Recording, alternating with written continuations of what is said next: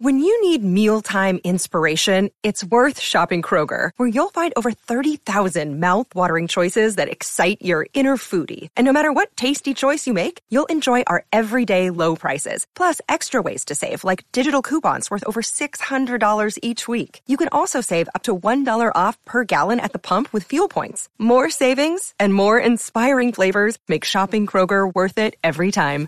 Kroger, fresh for everyone. Fuel restrictions apply.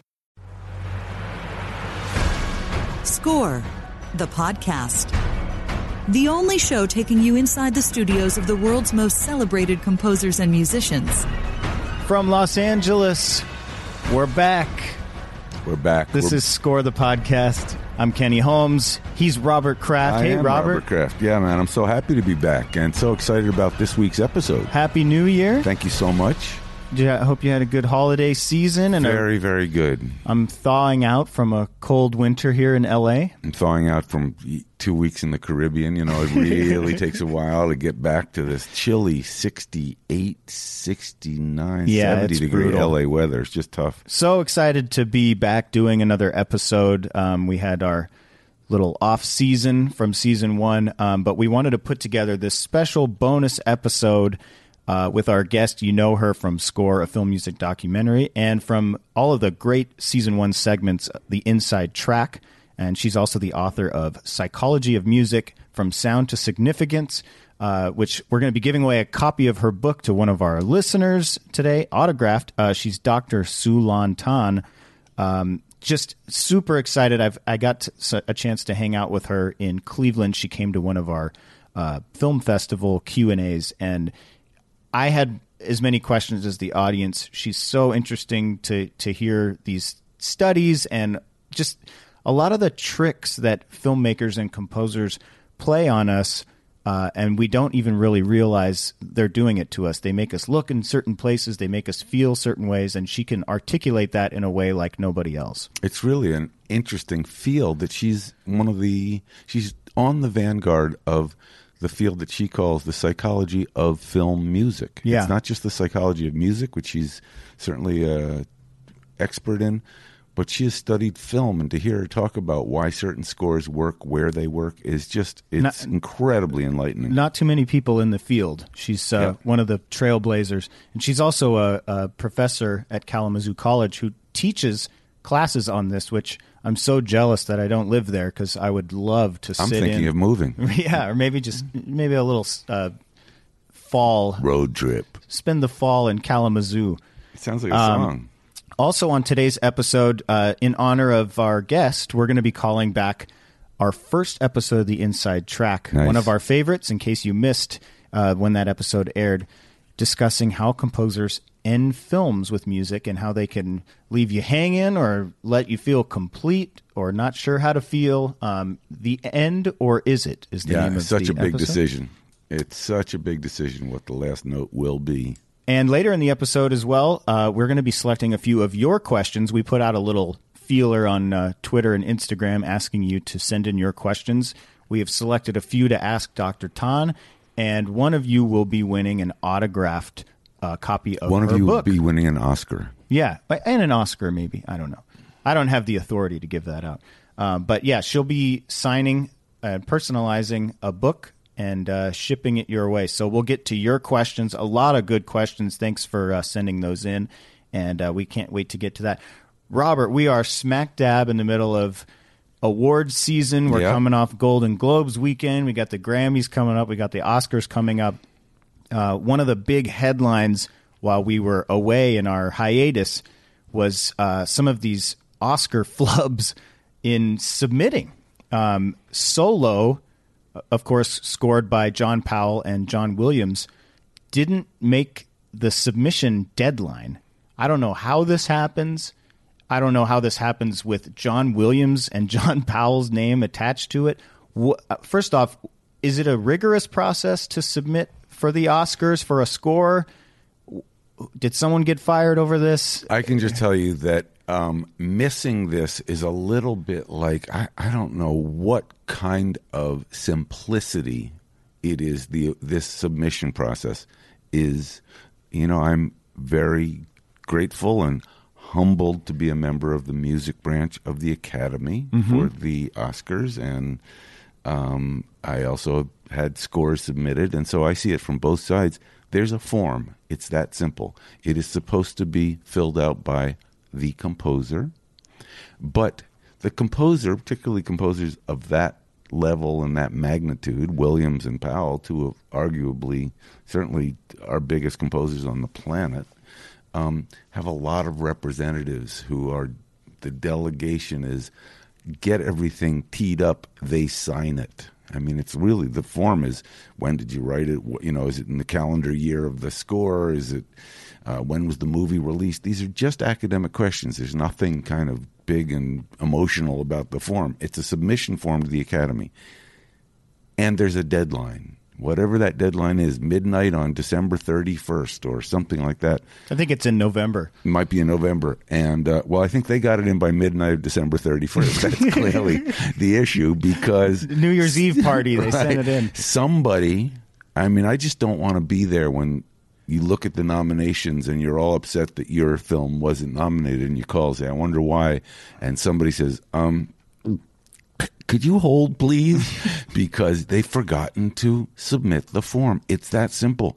If you miss a deadline, you miss a deadline, period. And look, this isn't an indie film. We're talking the GOAT. I mean, Rushmore, John Williams, a John Williams score, which is, I mean, the the score is great. The movie didn't do so well, but the score for Solo is great and would no doubt be a contender, at least on a short list. But I mean, I can't even imagine what John Powell and, and John Williams thought when they saw that. I mean, this is like a, a football team forgetting to show up for the Super Bowl. right, exactly. Oh, God. We're like, oh, we forgot the bus was right. leaving. It's Oh, Sunday. shoot, we're all, oh, wait, we're all asleep. Wait, were we supposed to be in line somewhere? So that's a uh, that's just a just Murphy's law, of course. But there were some other disqualifications. I always find those interesting because I used to. Uh, I think I've given up trying to figure out a lot of the very, very specific rules of the music branch because they are very specific. They have their reasons almost every year there's some kind of argument. This year there were uh, a couple fairly traditional areas that were disqualifiers. Um, Green Book, a wonderful film directed by Pete Farrelly uh, who- of the Farrelly brothers, and Other Side of the Wind, which is the uh, Orson Welles story. They were both disqualified because of a very specific rule in the Academy that says the uh, amount of original score has to be 51% to the amount of source music, which obviously cannot be more. So, uh, you know, So let me ask you this: If with the judging, is it really that's like? Do they time out? They do. and they they People do the, with do the, do the math problem, and they say people with stopwatches, and then there's a big thing: is this an original piece of music, or is this? Did you just recut a cue that was originally in the film? Whatever it is, I think it's, uh, you know, of course, it. The Academy's trying to honor the creative craft C R A F T of film composing, so they don't want you to win the best music award for a film that's 15 songs and 12 minutes of music. So of course, yeah, Bohemian Rhapsody is not going right, to be all in the, that in I've the running for that. A lot of movies that are very score heavy.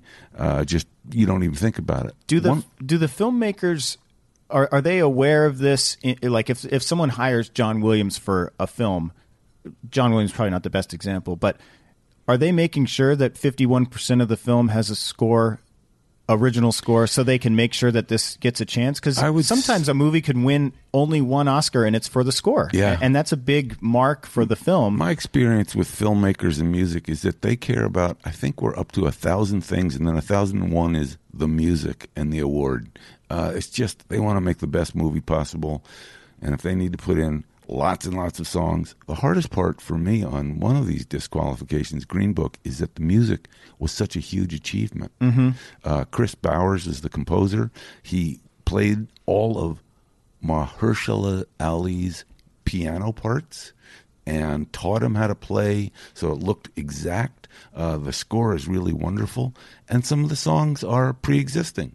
So, but they were re-recorded. It's just That's know, such a. That's got to be such a letdown when that comes out and you go, well, you worked all this way and you're not even in the competition. yeah. So I don't know, and it's a fight every year, and There, there's one other f- one too, uh, Mandy, which is uh, Jóhann Jóhannsson's final score. oh, yeah. And this is a tricky one because this is sort of a new problem. yes, Um, th- this didn't exist 15 years ago, which is the the film was released on VOD streaming before it finished its theatrical requirements. So a lot of films, um, well, every film that wants to be qualified for the Oscars, they have to do, I think, what is it, an eight or nine day run in a theater three times a day in New York and L.A. And there, there's a bunch of parameters they have to hit. So if this movie comes out on Hulu or iTunes or something like that before it meets those requirements, it's it's it's out, right? Exactly right. I think it's seven days, and I think it has to be seven days in a theatrical presentation on a big screen in a movie theater. Uh, in it might be New York and L.A. two Yeah, I think it is, and it has to be by midnight of December thirty first. Correct. So you can release as sometimes if you're looking carefully, some movies are released on. December 24th in two theaters. You go, oh, I really want to see that. I wonder why it was only two theaters. Well, they're going to come out again in February with a wide release. Right. But they want to be absolutely in contention for some Oscars right now.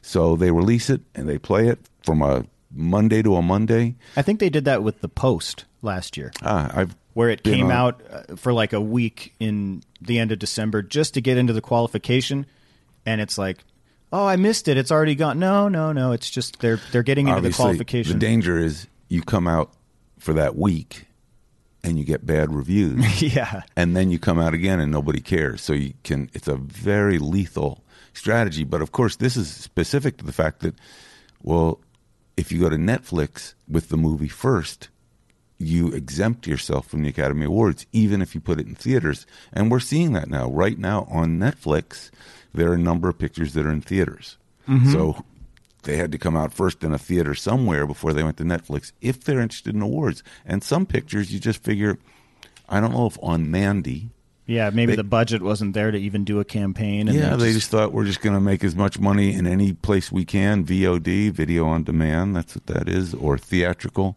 Um, and so let's just get it out there. And if somebody picks us up for an award, wouldn't that be great? And if not, that wasn't our focus. Well, my condolences to John Powell and John Williams for not getting Solo in the Yeah. running because the score was incredible and Han Solo's theme by John Williams was incredible and I just when I when I saw that headline I think I texted you and Yeah.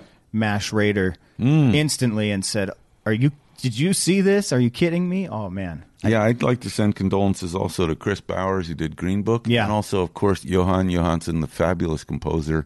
It would have been lovely to hear his name read out at the awards. Absolutely. but uh, we're gonna have to leave it with reading it out at Score the Podcast. Well, Robert, uh, I'm so glad to be back with you. Um, of course, uh, Matt Schrader, who normally uh, you know was in a, a huge part of creating this podcast and uh, was running the board all through season one. He's off working on some He's exciting things. I know that he's rearranging his sock drawer today. Yes. and so he we said, "Hey, man, can you help us?" He goes, "You know, I got to First of all, his priority level was sock drawer. yeah. So I and I understand that. Um, so he'll be joining us uh, as we come down the line Yeah. with uh, season two, which If the socks are I finished, just dropped that season two.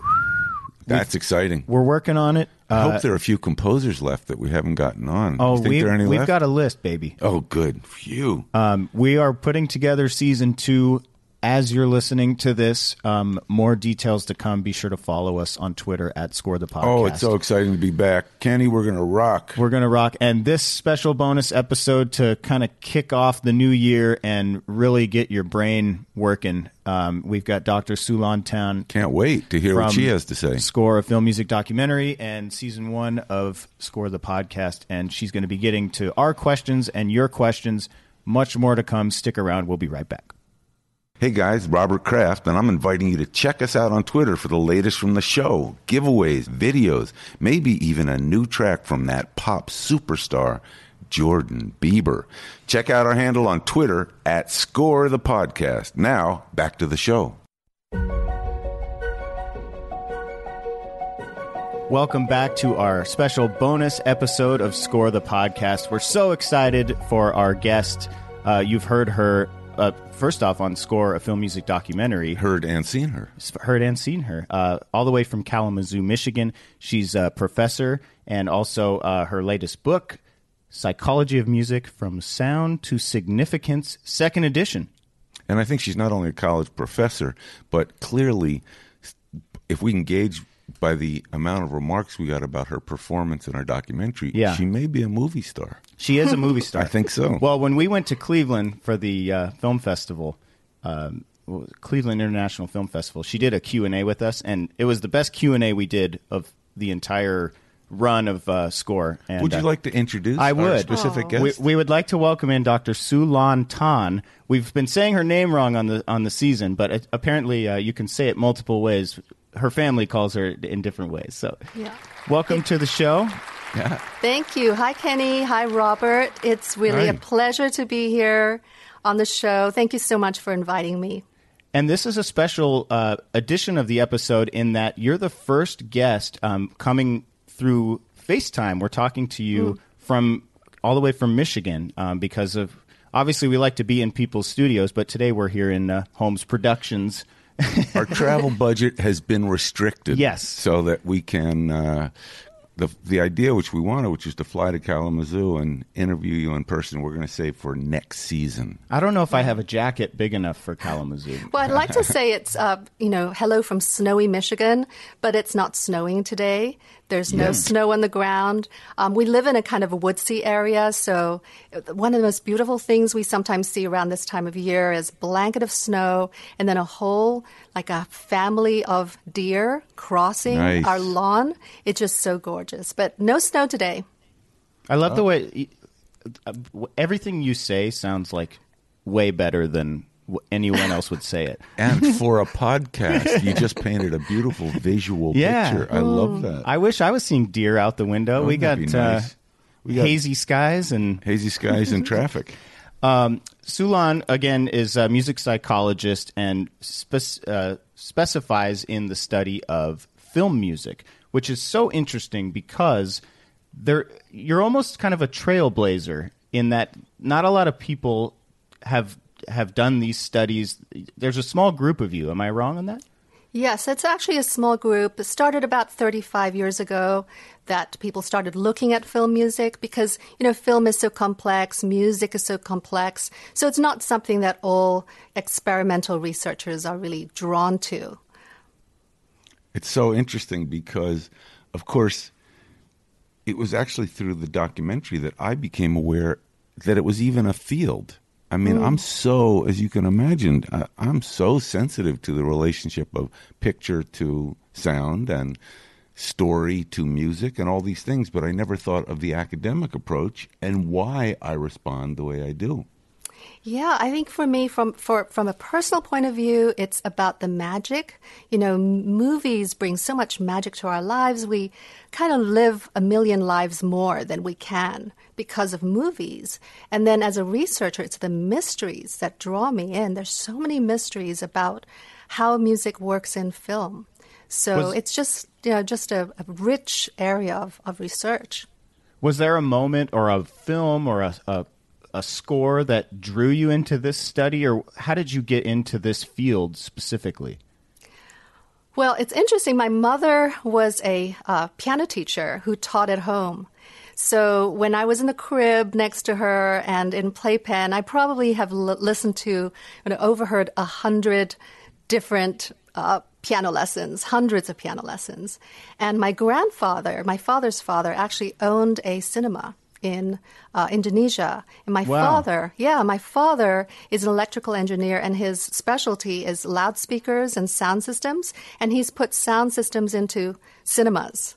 So it's kind of like, you know, it's it, mysterious how these early foundations in our lives sometimes echo later in our lives. Yeah. So maybe it all came from there. So you grew up in Indonesia. I was born in, in Indonesia, and then I uh, moved to Hong Kong when I was about four. So, wait, were you watching Hollywood movies in Chinese, or what was your early, you know, introduction to Hollywood film music? Yeah, actually, I don't speak Chinese. I, I grew up with uh, Indonesian and Dutch, and I actually Wow. learned how to speak English when I went to uh, grade school. Uh, I had to pass an exam. You had to, you know, if you didn't speak uh, natively, you had to have an interview, and I actually failed my interview for first grade. So, because I didn't know enough English, I was like, you know, welcome to first grade. You've already, you know, you've already failed an exam Oh, but my fir- yeah, my first um, my first forays actually was through Disney movies. So that's the first uh, kinds of films I remember. I remember going to Snow White and the Seven Dwarfs. I remember going to a lot of Disney movies with my family. I wonder if you walked out with your family as a as a toddler, and everyone was talking about the story and the dwarfs and Snow White, and he said, "You know, there was a cue uh, under Snow White in the second act that I feel." But was there? A, when did you decide this was an academic pursuit, a real legitimate area of interest, which is this fascinating arena Yeah, you, that you're you in? teach Yeah. courses at Kalamazoo College on specifically on psychology of film music. Psychology of music, yes, Or and I also music. Right now I also teach uh, child development courses as well. That's my other area. Um, But I always was interested in in uh, composing, so I started composing. I composed for about nine years. I was very active in that, and I was a music major, so my bachelor's degree is music. And then I went to psychology, and once I was in psychology, I thought, well, I put this together with music because I was so interested in composition, I started to study how people engage with music when they're listening. So, without anything to do with film. But it was kind of esoteric. So, when I went to start teaching, my students couldn't always understand what my research was about. So one day I was thinking, well, you know, I'm doing research where you actually have to have a background in music theory. I want to do something that everybody can kind of get into and understand. And I was standing in our basement where we have a lot of posters of films. So I thought, well, what about film music? It started like that. It's well, wonderful. wonder, yeah, wonder what people have found out about film music. And it started off like that. And also because I've always really loved the little extras, you know, eight or nine minute of extras on mm-hmm. DVDs showing about the composer. I always thought that's the best part of the DVD. Uh, why is it only eight minutes long? I want 80 minutes, you know? And now you guys have actually given that present. So we have 93 minutes of score, the film music documentary. And we're able to explain it better with the help of you. That's actually one of my favorite parts of the movie where they show the goosebumps and uh, what happens. And I, I find it fascinating. I really do. I, I, I think it's an incredible perspective on something that we take for granted. Do you And- think? Do you think that um, using film music, because you said your students were having trouble connecting to classical music, maybe it, it- they didn't grow up with it, they're not comfortable with it, but what is it about the connection between, especially the younger people, and and film music? It's still classical music. It's the same instruments. It's the same setup of an orchestra. But why does that connect with them differently? Do you think with your students? Well, probably has to do with the power of contextualizing in a story and the whole ebb and flow of the story, bringing out some of the nuances of the, the music. Um, I think that would be that would be it. The combination of music, powerful music, and powerful scenes, powerful imagery, and performances. Sort of the, the magic of those two things together, I think, is probably much more than one of each of those alone. Are you seeing a growing interest at, at more and more at, over the years with you know social media? There's w- much more information, and every all, all this stuff is way more attainable uh, for young people to to be interested in. Are you seeing your classes overflowing? Like, wh- what is the situation in, in schools for for this type of study? Yeah, psychology of music is growing. When I first started, I was in uh, in college and then in graduate school. It wasn't really an established field yet, and now we have societies, we have conferences every year, multiple conferences, international, lots of different places around the world, as well as here in the U.S. as well. And uh, among my students, I get so many students in my classes, not just psychology of music, but just coming up to talk to me about how much they love soundtracks. And it's Huh, just wonderful to see, right? It's wonderful to see soundtracks like The Greatest Showman just breaking all sorts of historical records, right? Yes, I wonder um, when you say your students come up and tell you about soundtracks, do composers contact you or come up to you to say, I mean, ideally, would they ever say, "Could you listen to this and tell me if I'm nailing it the way that I intending I'm intending I'm, narratively?" I'm, I'm looking for goosebumps here. yeah. How do I? is there a is there a chord that I'm missing? Well, I Have would you had those conversations? I don't think I would be able to tell a composer what to do. Um, what what composers do actually just absolutely, uh, just absolutely strikes me as awesome. Uh, they're able to do something that I cannot understand, and I think I'm going to spend my whole lifetime trying to unravel what they do and how they do what they do. Um, my research is really more descriptive. I find out, you know, what, why does this scene work? but I don't think it's prescriptive. It's not something that's a formula where, oh, here's the results of the study and this is how I should compose. Um, but yes, I've heard from researchers, from uh, people who are studying composing for film, as well as people in the industry because of score. And very often I get wow. emails. Yeah, I get emails that begin with, I was on a plane because score is playing on so many airlines. So they'll say, I was on a Delta flight or I was on the plane the other day. Yeah, and I saw this wonderful movie. And, and then they'll reach out to me. And I've heard from um, accompanists, silent film accompanists, who will say, um, I really appreciated. A lot of them are just so thrilled. There's a film that puts film composers in the spotlight and their talents in the spotlight. Yeah. So, Um, yeah. I, I'm just curious. In a typical Sulantan curriculum or curricula, do you actually show picture in your class? Do you, will you show a scene and that scene from ET that we talk about in the movie, or Gladiator, or show something and then take apart the way the music supports the scene? Yes, and two of my uh, two of my classes we often do that. So I teach a class. I just get to be so lucky teaching the classes I do because they're so fascinating. One is psychology of creativity. And in psychology of creativity, we have a module that is looking at uh, sound, not just uh, music. We're looking actually at Foley, uh, Foley art, as well as sound effects and also music, and how those work together within a scene. Uh, we do that also in psychology of music as well. And I have to say, last year, my entire creativity, so psychology of creativity class, and also some of my psychology music. We all went to see Score, a film music documentary oh. together. Good. We yeah. need the money, so that's good. I hope they paid. Foley, of course. For those Yes. listening, Fo- Foley is the, the recording of stage sounds for, for films. Correct. So everything you see on the screen is recorded by a group of people. It's an incredible process. There's there's videos on YouTube you can check out, but it's a really cool process. And also, I must say that at Fox, the Foley stage, which was right next to my office, was one of the most fun places to play hooky for me. I would actually go to the building next door. There were two Foley artists, both women, who were really legendary Foley artists, and you'd go into their little room.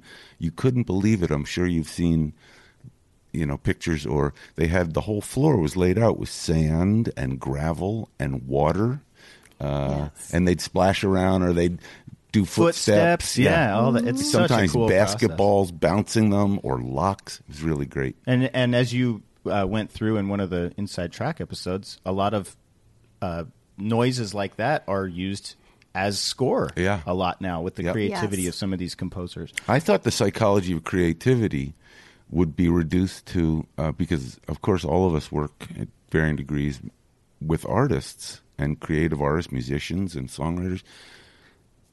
The psychology of creativity, I always thought could be reduced to, "Do you like me?"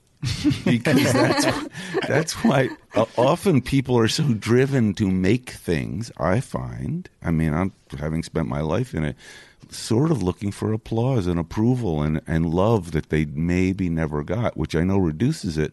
But there's an engine in a lot of artists to fill themselves up, and creativity becomes a way of finding approval. I don't know if that enters into your psychology classes. Yeah, I, I, think psychology and creativity, it's all about expressing oneself. We all want to sort of make a distinctive uh, statement.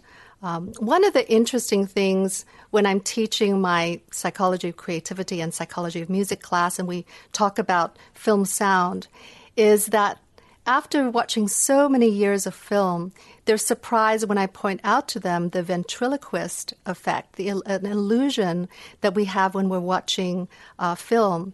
So I point out to them, for example, that when someone is speaking, the sound isn't coming directly from their lips on the screen.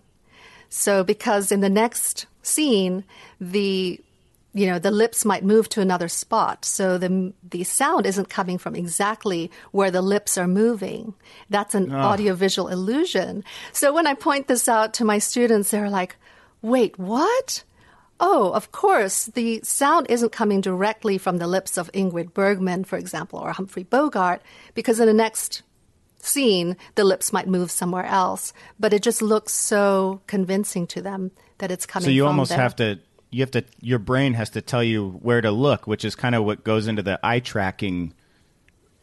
Exactly. The, the study you talked about eye tracking. I wanted to ask you about eye tracking a little bit because we we touched on it in score, but you mentioned that most of the time when people are watching a film, the majority of the audience is looking on the same spot on the screen at the same time. Is that something that filmmakers take into account?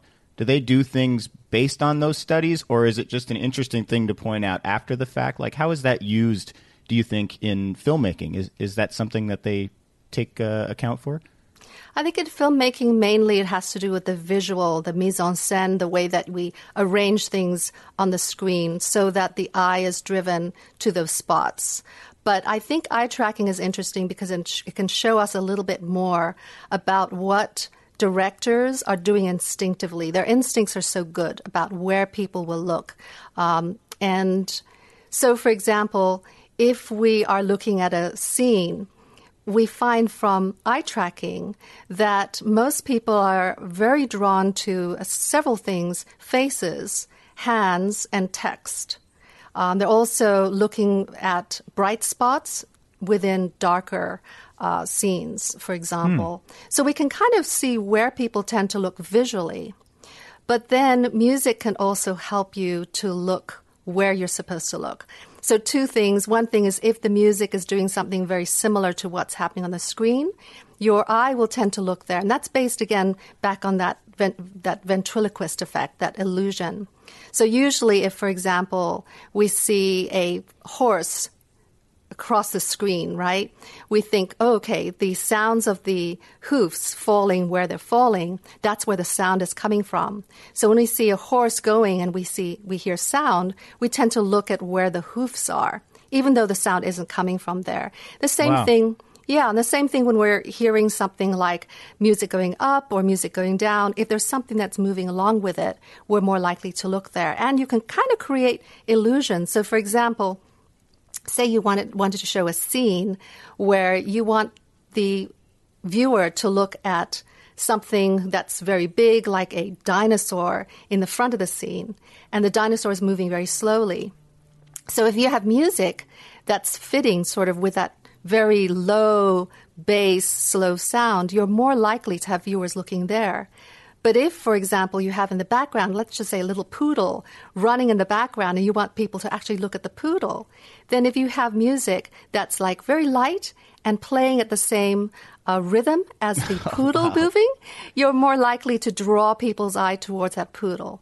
So if mm. I want the audience to say, hey, don't look at the poodle back there because I don't want you to see it until the third or fourth time you see the movie because that's a clue for the story we can kind of draw that audience eye away. That's incredible. You, I think we had a discussion in Cleveland about this kind of, but that goes back to the ventriloquist effect. Is is how when we're babies, our attention is first drawn for hearing, so you look to things that you're hearing. Yeah, actually, My other area is uh, psychology, developmental psychology. So I'm interested in infant development, child development. And we actually have learned that we're able to start hearing. So our auditory system is already functioning about three months before we're born. So Wow. about three months before you're born, you're already sensitive, sensitive to sounds that come through to the to the womb. So any sounds that are a little louder than 60 decibels, which is quite a loud sound, sort of like as loud as music would be playing, you know, um, like in a in a pub, for example, that kind of music kind of goes through to the to the womb, inside the womb. Um, so yeah, I, there are I used to take sounds. my both boys to a lot of rock concerts before they were born. I mean, I used to. We would go as a couple, and um, they kicked. Particularly, the oldest one really seemed to like reggae. So, So uh, you you heard it first. If you have a, a baby on the way, Yes. get your John Williams album out and put the headphones on. Absolutely. Put the headphones on your tummy. Uh, That's so interesting. We're going to take a quick break. Much more to come with Dr. Siu-Lan Tan, who's joining us all the way from Michigan. Uh, but first, a little treat. The first episode of the Inside Track, The End, or is it? Inside Track with music psychologist Dr. Siu-Lan Tan. At the end of a musical phrase, music can sound like it's still continuing and has more to say. Or like it has ended.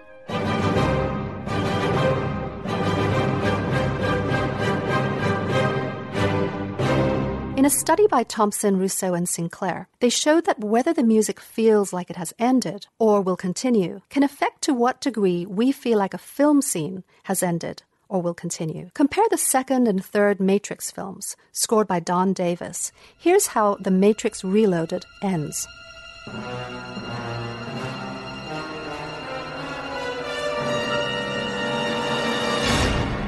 And here's the ending of The Matrix Revolutions.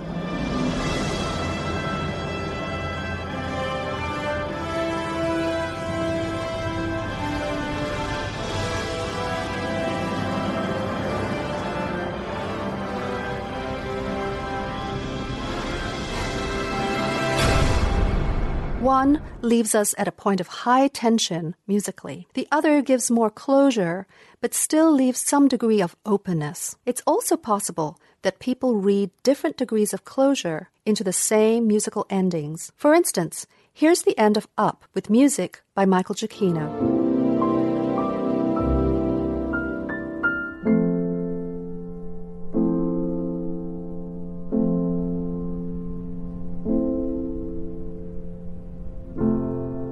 A number of research studies suggest that some listeners focus more on what happens to the melody, the high notes you hear in the piano.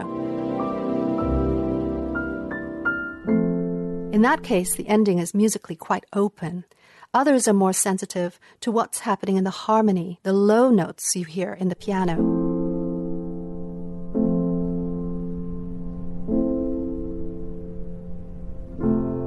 If that's you, this ending will feel more closed because the last chords return back to the tonic chord or home base. This allows individual viewers to feel different degrees of openness and closure in the music and plays an important part in shaping the way they experience this final scene. Lastly, lack of closure can also be powerful.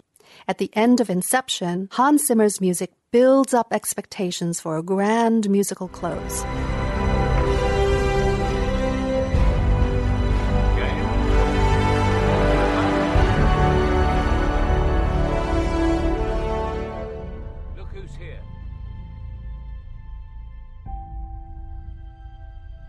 Instead, we come to a quiet ending with the final image of a spinning top and a few soft strains of sound.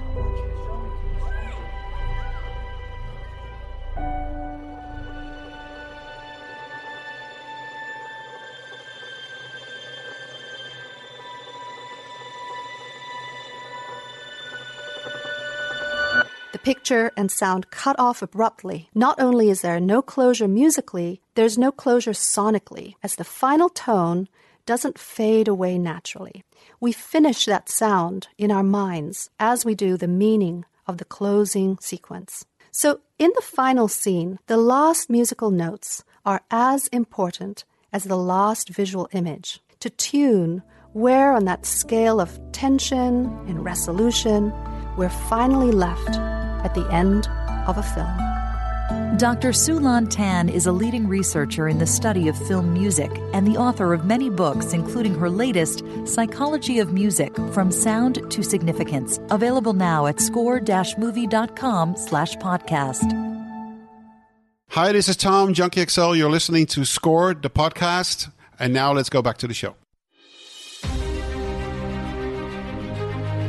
Welcome back to Score the Podcast. We're here joined by Dr. Siu-Lan Tan, who is a professor of psychology in the study of music.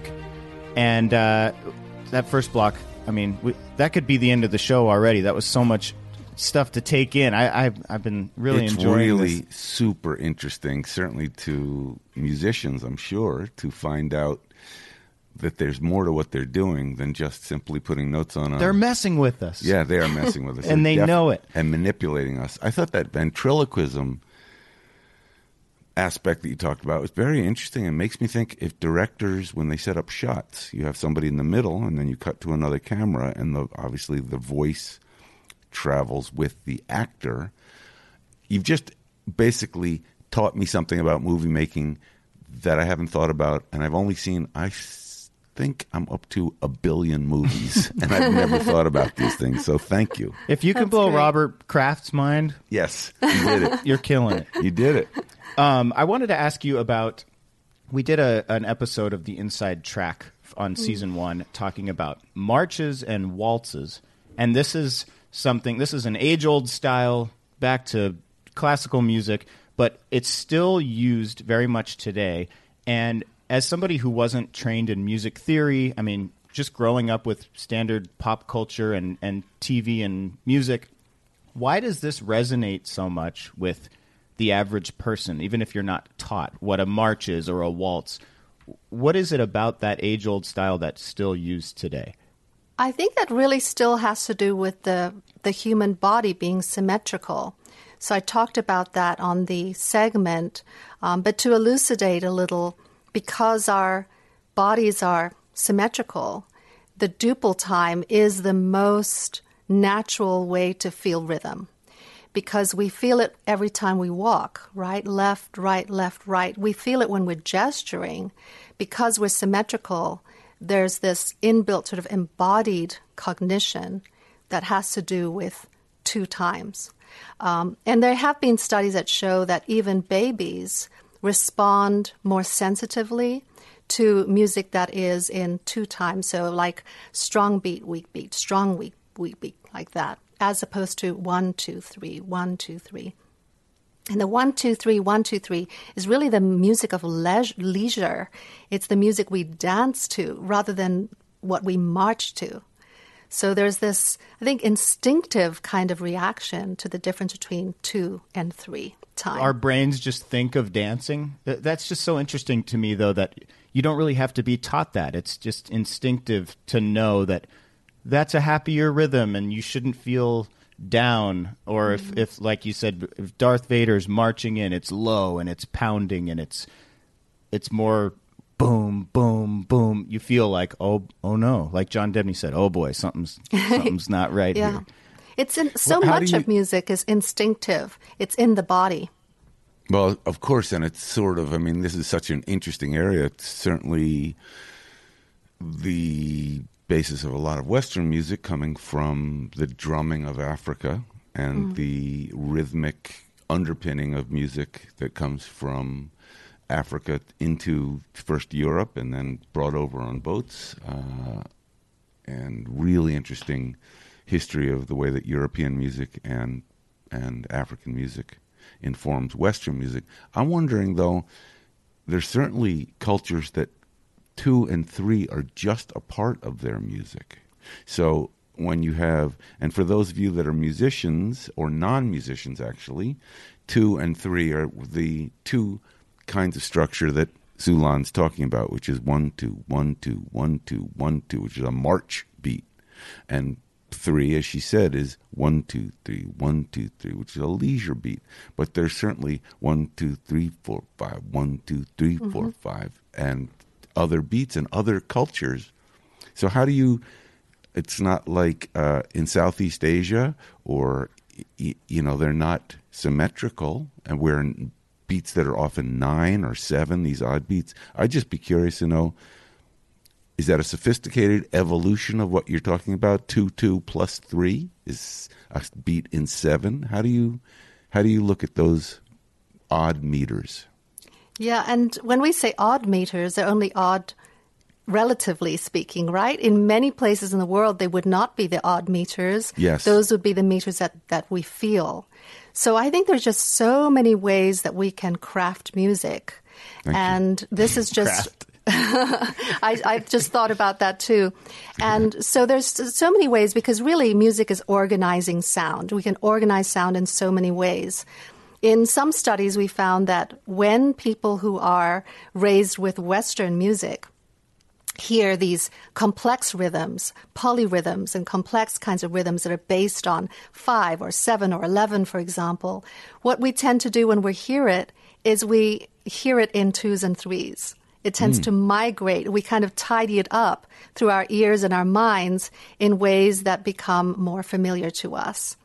So, yes, we have so much to learn from music from all over the world. I'm so glad that sound tracks are becoming more and more diverse.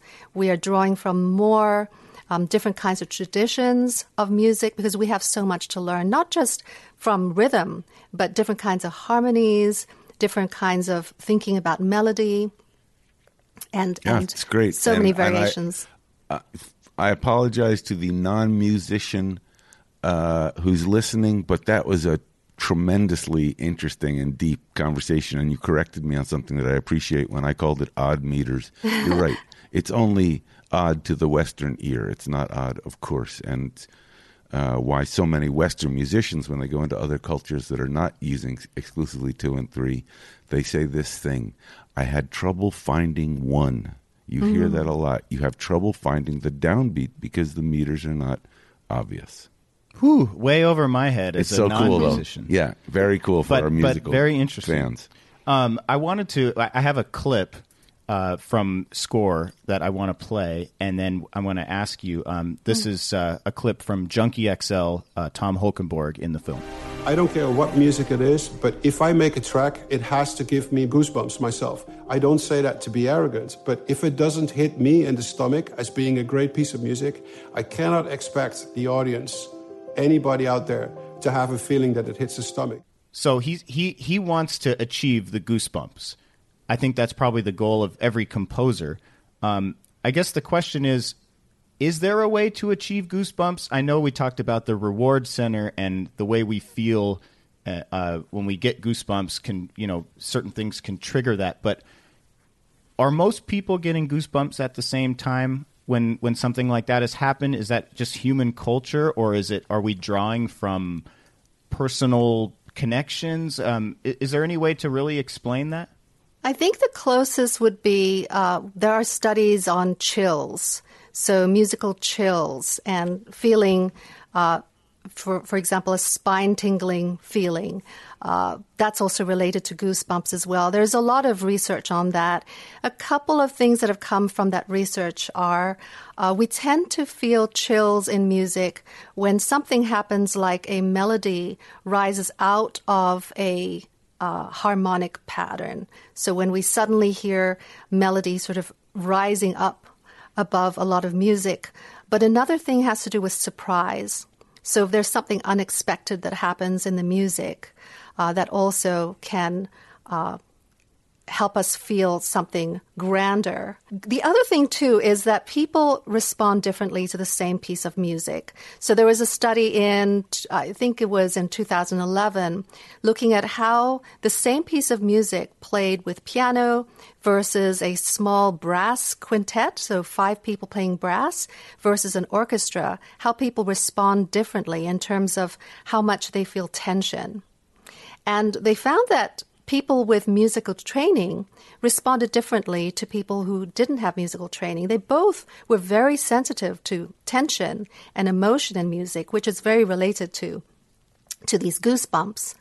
But people who uh, didn't have musical training tended to feel more of that with piano music, and those Hmm. with musical training tended to feel more of that with orchestral music.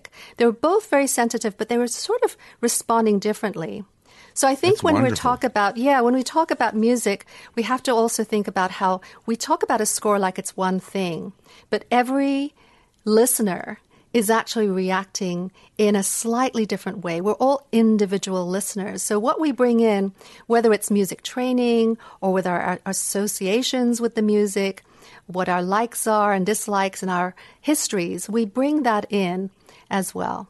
So You know, yes, there are overall patterns, but there's a lot of individual difference.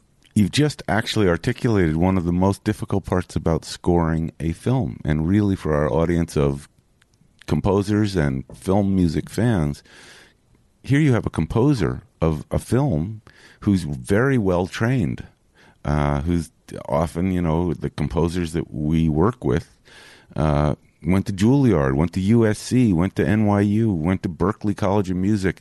They know a lot about what they're doing, how to arrange and orchestrate and tempos and different kinds of patterns and harmonic progressions. And then you get a director that is non musical.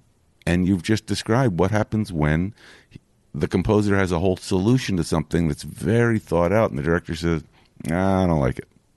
um, and it hasn't reached him. Uh, it's a really interesting thing because he either the composer's missed it and overthought it, or the director doesn't see a certain subtlety that might work. I've been through that a number of times. Often, I just tell the composer, "Play it for him again in a week. Maybe he'll like it more." Yes, you're absolutely right about that because repetition alone, just becoming more familiar with the music, can change the way that we hear that piece of music. I think it's so important to also remember that the everyday listener who doesn't have musical training, they can be extremely, extremely sensitive to music and they can have insights into music and be very moved by it. I've learned so much from my students who don't have musical training but can tell me why a soundtrack is working for them. So the one of the wonderful things about what the composers are able to do is they're able to reach all kinds of listeners. So the mm-hmm. listener who's coming in with a very different kind of background, they're able to move them and sort of paint with their musical paintbrush these colors that we can all see. They might be different colors, but there's a rainbow nonetheless. That's, That's a special talent. what you were talking about how people react musically trained versus not are i'm, I'm curious do you play any music musical instruments Yes, my training, I was a music major, and my training was uh, in piano. And uh, so all the composing I did was at a piano, and I would not be able to do anything so elaborate or orchestrated as. Uh, the musicians that we see on score. In fact, I took an orchestration class. There was only one assignment that we were given. So we came on the first day and they said, This is orchestration, and all you have to do is for these 10 weeks work on one piece and orchestrate it. So that means put No that to, yeah, lots of different instruments. And I did that for 10 weeks and I thought, oh, this is going to be great. We gave all the music to a orchestra and I went and, you know, I had to conduct it. So I went to conduct it and it sounded like cats drowning in like which in a some directors might want you never know it's it's a very difficult thing to be able to put the right pieces, the right notes into the right instruments to play. It's a real skill. Is it hard for you to watch watch anything with all the studies and the and the the stuff that you know, and plus your musical training? Are, are you able to just sit down and enjoy something, or are you picking stuff apart? Because as a filmmaker, I'm always watching for shots and and style decisions by the by the you know the crew putting the the film or the show together. But do you watch differently than us? Do you think? No, I think I watch a movie and I just enjoy it for the movie. And if I have to sit and analyze it, I will analyze it. But usually I'm just watching as someone who's going to be carried away and lost in the movie. Um, only occasionally I think about the score because I think mine's a little different from your training, Kenny, because music comes in and out and we're often not aware of its presence. So sometimes I find myself, even if I'm trying to listen to the music, saying, oh, when did that start or when did that end? And I sit there in the dark as well, you know, like everyone else, and I look at all the pieces of music that are listed at the end, and I go, when was that playing? When was that playing? so, you know, I really think that I'm watching a film to be carried away by the story primarily. And then I can That's switch such a relief. modes. Yeah. such a relief because um, I thought that was a really great question. I was wondering what the answer was because I was nervous that the answer would be different because I'm the same way. And I saw, um, you know, and here both of us have spent, all of us spent so much time listening to film music. But the mark of any great film, of course, is that you are just so deeply involved in the narrative. Um, I saw just a few nights ago, I saw the movie A Quiet Place with a great score by Marco Beltrami. And I'd been told the score's amazing, the score's amazing. And I found myself doing the same thing, which is so freaked out by the movie that occasionally I'd say, Ooh, I think there was a cool piece of music in that scene, but I was so distracted by what was happening that I just heard the very end of the cue and I thought the same thing. When did the music start in this scene? I wasn't aware of it. Yeah, it's so fa- fascinating that we're not so aware of it and yet it can have such a great impact. And it's interesting for me, Robert, to hear you say that because, you know, you're a producer of hundreds and hundreds of movie scores. So to hear that you can just listen to it purely and watch a film purely is, is just fascinating for me to hear. The other day, um, my husband and I were watching, uh, the Wizard of Oz, the 3D version. I've heard of it. Yeah, and the 3D version, it's just fascinating to see this movie. Uh, and that, that's an example of I was just swept away, even though it's a movie from many, many years ago. I was just swept away by the narrative.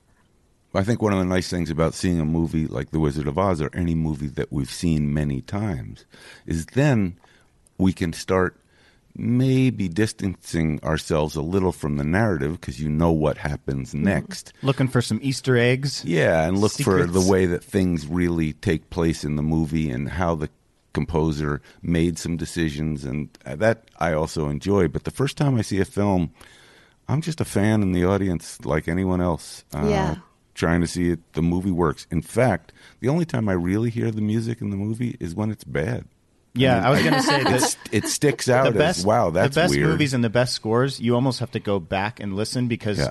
they're done so well that they're specifically not supposed to stand out as something standalone. You want to sort of be whisked away into the into the world. Absolutely. Um, Yeah. We are we are going to take one more break, and then when we come back, we had so many great questions sent in on our social media, uh, Instagram and Twitter. We're going to ask Dr. Siu-Lan Tan some of your questions, and we're also going to be giving away to uh, one of the entries uh, an autographed copy of Dr. Siu-Lan's book. Psychology of Music from Sound to Significance, the second edition, and she's going to autograph it and send it to the lucky winner. Um, so much more to come. Stick around. We'll be right back. Hey guys, it's Kenny. We're back to the show in 20 seconds, but we wanted to quickly say thanks to all of you who've supported season one of Score the Podcast. One of the most important things you can do is click subscribe on your podcast app. It's free, it takes just a second, and it makes a huge difference in our growth. Thanks for your continued support. We're excited to bring you more great episodes in the future. Now back to the show. Welcome back. We're joined by Dr. Siu-Lan Tan, all the way from Michigan. She's taking the time to come on the show and really break down some r- super interesting topics about the study of music and film music in particular. Uh, you remember her from Score, a film music documentary, and also uh, her segments in season one, The Inside Track. Um, we put out a little thing on our social media. If you're not following us at the score at Score the podcast on Twitter, um, we wanted to ask you to ask questions for uh, Dr. Siu-Lan Tan. So we had several submissions on both Instagram and Twitter, and one of the uh, lucky senders of a question, if you will, is uh, going to win an autographed copy of your book, which um, is on our website, score-movie.com slash podcast. But is, is, is it also on Amazon? It's on Amazon and it's uh, published by Routledge. So it's on Nice. Routledge's page as well. Cool. So we'll, Yeah. we're going to announce the winner of the book in just a bit, but we want to get to some questions. Robert, you want to start it off? Yeah, in fact, one of the nicest things about the questions is that they are from so far away. All over the world. Really, the whole world. Awesome. Australia, Switzerland, New York City. Here's the first one from Sarah Goddard in Australia. She wrote us on Twitter Siu-Lan, what is it about adding vocals that makes a score more emotional? I've noticed with some films like Gravity and Wreck It Ralph that they bring in vocals for the really powerful emotional moments. So I guess she's wondering, Siu-Lan, if you could comment on the emotional effect that a choir or a solo voice mm-hmm. has on the listener. She says this must go back centuries. Hmm. Probably to the first time somebody sang. Yeah.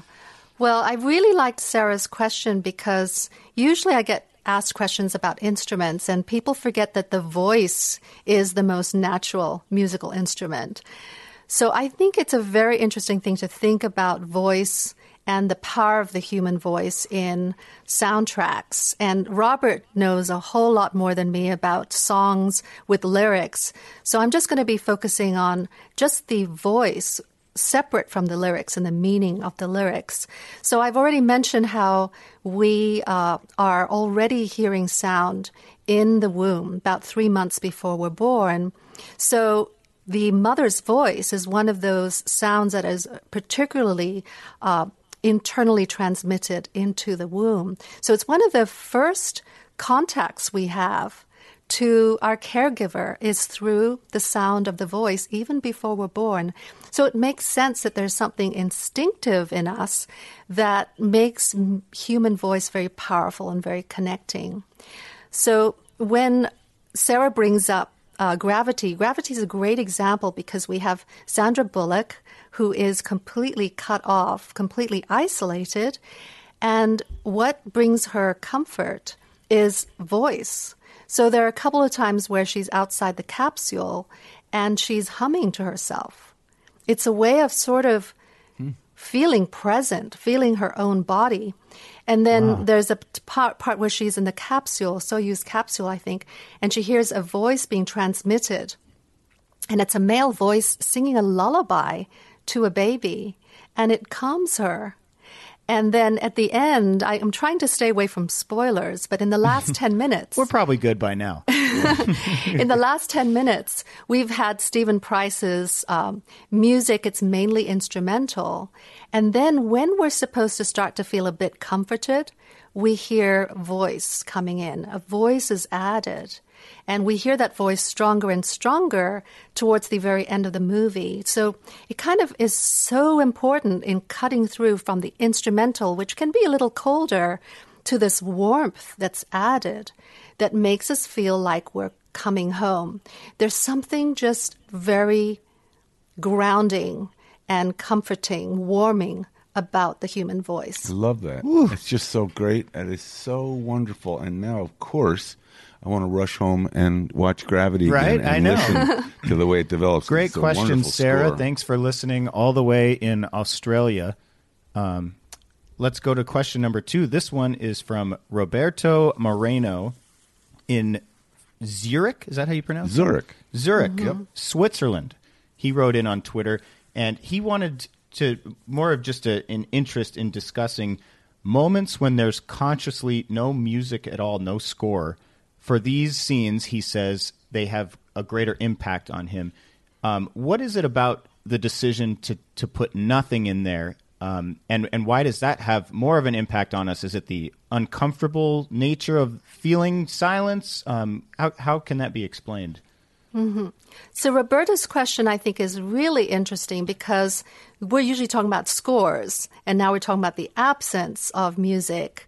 So it's really important that music isn't wall to wall in a film because we can get habituated to it. That's the psychologist's terms for if we're exposed to something over and over and over again, we are attending less to it. We pay less and less and less attention to it until finally we've kind of faded it out from our attention.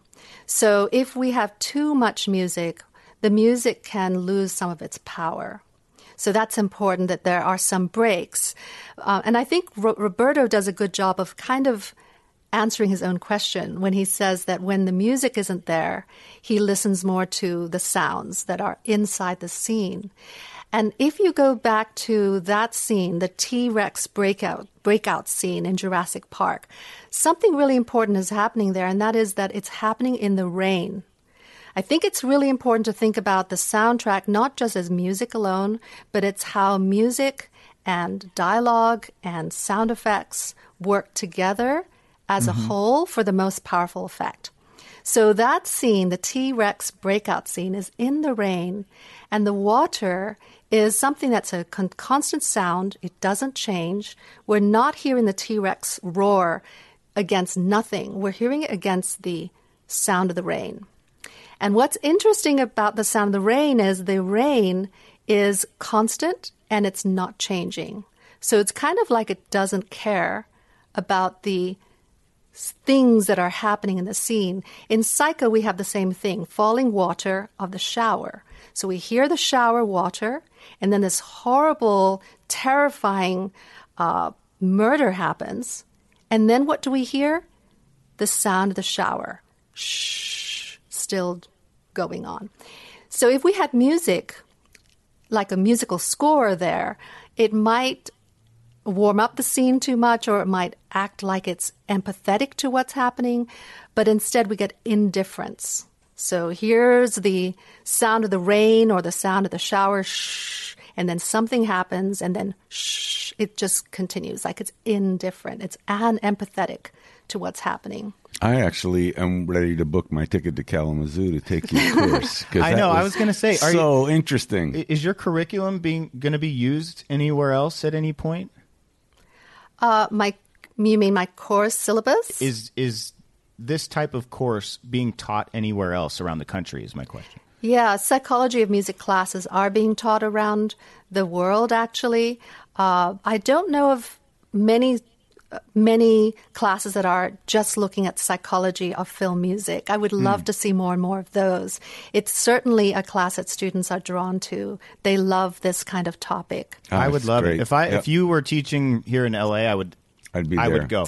I thought you were going to say one little bit about silence in film in that the oldest trick in the book for two reasons that I can think of to go silent is number one, there's nothing scarier. So when a bad guy's going up the stairs, instead of doing the trope of you know low notes or low cellos or low piano things that say, "Oh, here comes the bad guy," just go quiet, and the audience just clutch. You can watch from the back of the room; the audience clutches onto them, who's ever they're with, whoever they are with, because when it's silent, you know something's going to happen, and that something's going to happen. The second part of silence is it really accentuates the entrance of the music. So the music has import, which is what you were saying, which is when it's wall to wall, you don't get the benefit of, as they say, laying out for a little bit, so that when it comes back in, there's oh, there's a feeling now. So uh, silence is very important to music.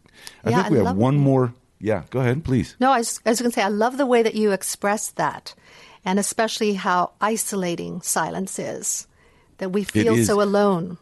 I think coming back to that movie, A Quiet Place, one of the things that was amazing is the trope of silence in a movie is almost the focus of the narrative, which is they can't, the bad, I don't want to be a spoiler, but the bad creatures only hear. And so you only have to be silent. I did just give the whole movie away. but so the score has to be very, very selective about where it's going to score music because you're being almost conditioned in the first act of the movie to make no noise. That was probably the one of the most important spotting sessions in a movie Where does it in a enter? long time. Yeah, I was thinking about it. It's so important to the narrative of the film. So it's a really interesting thing. You want to go with that last question? Oh, yeah, Kenny? final have- question here. from New York City. Thanks again to Roberto for uh, sending that in all That the way from good. Switzerland. Yep. Uh, this one is from Nate Huntley in New York City on Instagram. Uh, when scoring a film in a franchise, how does the theme continuity affect our experience? Um, so, you know, in a, for example, a, a Marvel film using the same theme for a character or a motif, how can that affect us and and draw us in a little bit and help us follow the story? It's actually um, Sulana. Just to jump in here, it's actually a um, it's a very interesting issue with sequels at studios. I just can tell you from the studio point of view. Of course, the studio wants to do something that's very traditional in opera, the leitmotif, which is every time you see Robert Downey in Iron Man, you want to hear his theme. Every time you see Darth Vader, of course, you want to hear the march when he comes in, or these themes are signals to audiences. It's almost like putting on the uh, T-shirt that says "Here I am." Um, the studio really loves that. The composers, not surprisingly, don't. First of all, if you have a composer score, I don't want to refer to you know. Luckily, Pirates of the Caribbean, you get the same composer. Star Wars, you get the same composer, But on every different superhero movie, you don't always have the same composer Right. from picture to picture. Even on Harry Potter, you had John Williams kick it off, and then Patrick Doyle inherits the next one. So you go to Patrick Doyle, who you want to do a fabulous original score, and say, "Good news, bad news." Good news is you're doing Harry Potter, and isn't it great? Bad news is some of your cues are going to be by the other guy. We need you to use the other guy's music, and the composer often says, "But wait, I could be original, I can be expressive," or the composer knows I have to use some of the similar material. So I don't know. little callback. Yeah, I don't know, uh, Nate, if this is sort of what you were wondering, but the continuity is important commercially and also narratively to the audience, and it's also can be an issue often in filmmaking, uh, which is how much continuity and how much freshness for the sequels and prequels. Well, and J- uh, James Newton Howard talked about that a little bit in our third episode uh, of season one, um, referring to doing uh, Fantastic Beasts, but then having to call back to Harry Potter. That's even a different franchise altogether, Oh, but it's God, it's in the same world, so you have to call back to certain themes when characters come in. But um, is there anything psychologically that helps us follow or or join into what the composer's trying to do or the filmmaker's trying to do with with keeping motifs in the story? Yeah, I love your comments because I, I thought thought it was really interesting to hear um, Robert talking about how composers might react to this, might respond to this as creative uh, people. In terms of the franchise and theme continuity, I think it's really, really important to the identity of the film, right? So the continuity is important. It kind of makes me think about right now, I'm working on um, a, a book with two of my colleagues, uh, James Deaville and Ron Rodman. We're working on the Oxford Handbook of Music and Advertising. And it's the same sort of thing in advertising where sonic logos, branding, uh, audio branding of uh, different companies is so important. So a franchise is the same sort of thing. You're trying to show that these things are all interlinked. And it's probably one way that, sonically at least, we can create this continuity from uh, film to film and also from films to other media. So, for example, franchises that have a film that also have a video game, for example, and other kinds of media as well. And of course, when you're doing video game composing, it's a very different kind of composing. You have to be able to compose things that could be layered and could be looped uh, in ways because there's a lot more repetition. And when you are a composer for film, you're kind of in charge of when the piece is going to begin and end and how it unrolls, how it unfolds. With a video game, you're not quite sure because it's based on what the player might be doing and where they're going, for example, and what they, they choose. So I think that it all comes down to just to reiterate what both you, Robert, and Kenny have both said identity and continuity between all of these different films. It's like a like a commercial jingle when they start a new, you know, You're right. uh, ba da ba ba ba. Immediately, you're like, oh, that's McDonald's. They they connect. We are farmers. What's interesting is that I had to, for two decades, link the two worlds of sonic identification and filmmaking with arguably what's known as one of the most famous logos in the world audio logos. Pum.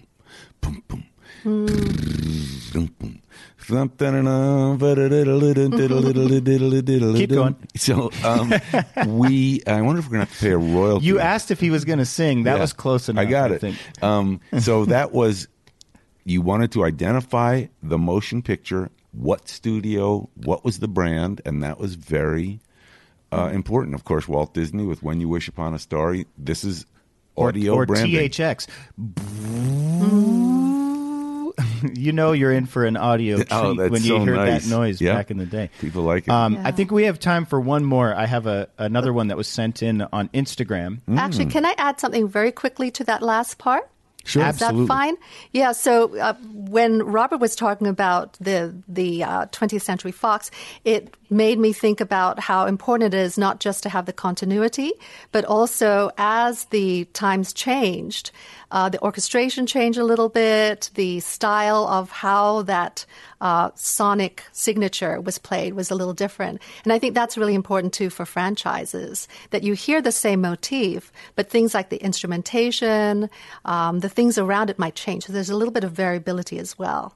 Yeah, they've updated it. this is an actual. Uh, this would be an episode in itself. The Fox logo and the re-recording, which was there was very few people left standing alive after that conversation because it Yeah. needed to be re-recorded. Uh, and I think we talk about it a little in. But our- didn't I think Brian Tyler ended up re he redid the Universal Universal Open, was redone, and but the, was the, the the the motif is still there. The, But the there's a familiar lot sound, of but sensitivity. the instrumentation and, and a lot of sensitivity to how it's done. And in the Fox logo, um, there was a. Luckily, let's just leave it at this. David Newman was the, of course, the composer, arranger, orchestrator who re-recorded his father's composition. So we all felt that genetically we were going to be safe.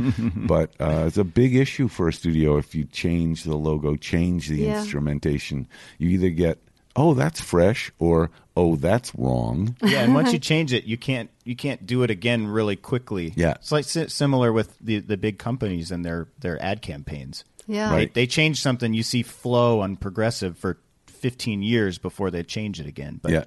It's, it's an interesting topic. Right, and even when it comes to something like TV themes, um, that kind of variation is done. Bear McCreary talks about how in Walking Dead, um, the TV theme, he changes it a little bit every time.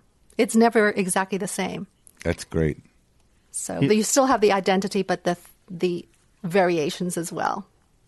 Isn't he brilliant? He's, he's He's great. brilliant. Bear is just taking he's just taking this Yep. World by storm right He now. has. Yep.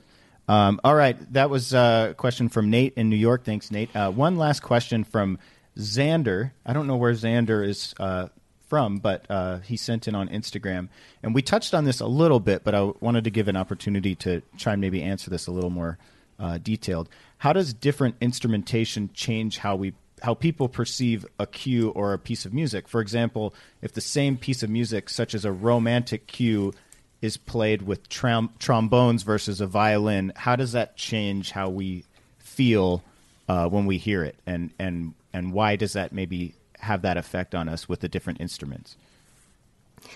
Yeah, the different instruments each have different timbres or different quality of the tone, and each one evokes something a little bit different. I think a great example uh, is in Up from the Married Life montage. It's interesting because in the married life montage, we have ups and downs in this couple's life, right? There are happy and very sad, very, very sad moments.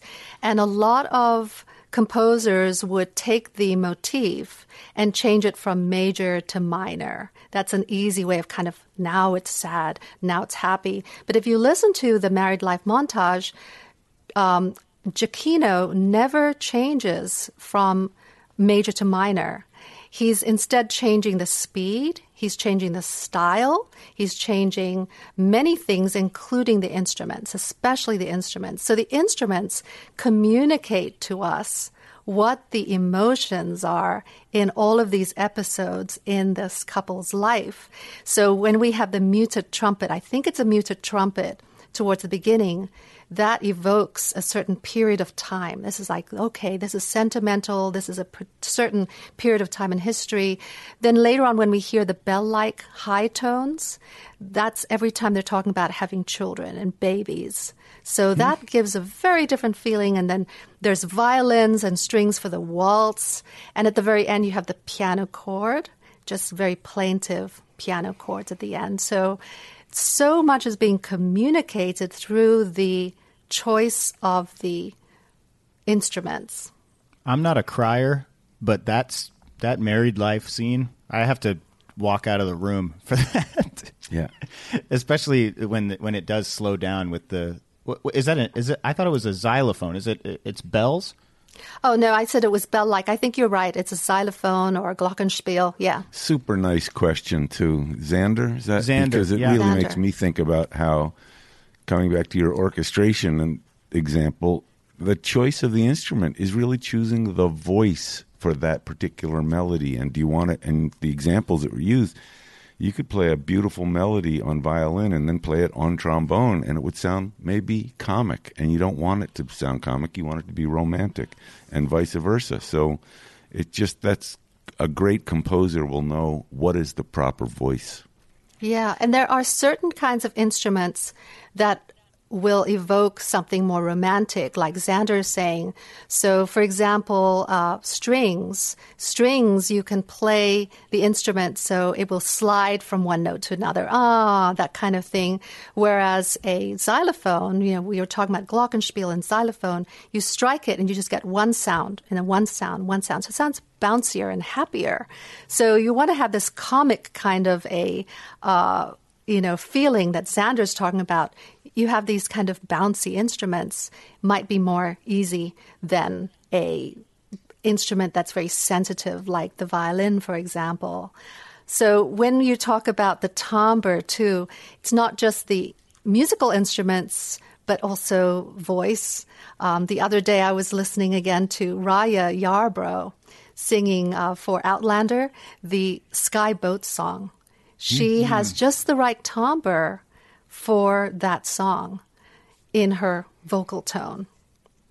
See, we're going to do another episode on singers and on pop songs because you've tiptoed into an interesting arena here with the particular vocalists and what makes a hit song. And there's a lot to that which we're just just heading into, but I think we're going to save it for the next episode. Yeah, we'll have to do another. Th- this has been so interesting and and ah, I, Super. I I hope everybody gets as much out of this as I did because I'm I'm so fascinated. And now again, when I jump into watching something, I'm going to be paying more attention to ventriloquism and where I'm watching on the screen. And Mm-hmm. my my experience, I probably won't be paying attention to the narrative very much because now I'm going to be looking for all kinds of stuff. And I know I want to go back and see Gravity. Yep. And Jurassic Park. Psycho, I've seen a lot, but maybe I'll watch again. You mentioned a number of films. Up, I have some watching to do. Well, I do want to thank all of our uh, listeners for sending in these great questions, and um, I wish we could sit here. I, we don't want to take up too much more of uh, Dr. Tan's time, but um, that was just a round of applause for our listeners for uh, sending those in, and then we do want to announce now who's going to win the autographed book by Dr. Tan. Nice. Drum roll, please. Fire away. Congratulations to Sarah Goddard from Australia. Oh, it's going yay. down under. The book is going down under. Uh, so we'll get in touch with Sarah and make sure that uh, she gets that autographed book, uh, Psychology of Music from Sound to Significance, second edition. Routledge published. It, you The can book. find it on our website, score-movie.com slash podcast, and also on Amazon or Routledge. And congratulations, Sarah. I'm really looking forward to uh, signing this book for you. I'll write a personal note uh, as well, and uh, from my colleagues as well, my co-authors are Peter Pfordresher and Rom Harré. Uh, congratulations! It's great, and thank you so much for these really interesting questions that you have all sent in, and your listeners as well. Um, Kenny and Robert, I really enjoyed this. This was so much fun. Same. I've I've learned so much from the podcast. I have to say. Oh well, thank you, and we Yes. we want to thank you for listening to the show. We're excited, to, as we mentioned earlier, that uh, season two is coming back. More info on that. Be sure to follow us uh, on our social media account: Twitter at Score the Podcast, Instagram at Score Movie. We'll keep you posted on the details as they develop. Uh, we want to thank again Dr. Todd for taking the time to join us. Uh, we hope you stay warm in Michigan Stay warm. and uh, have a you. happy new year. Thank you so much, Kenny. Thank you, Robert. What a pleasure this was. I'm Robert Kraft. That's Kenny Holmes you've been listening to. That's true. Special shout out to Siu-Lan, and we'll see you next time.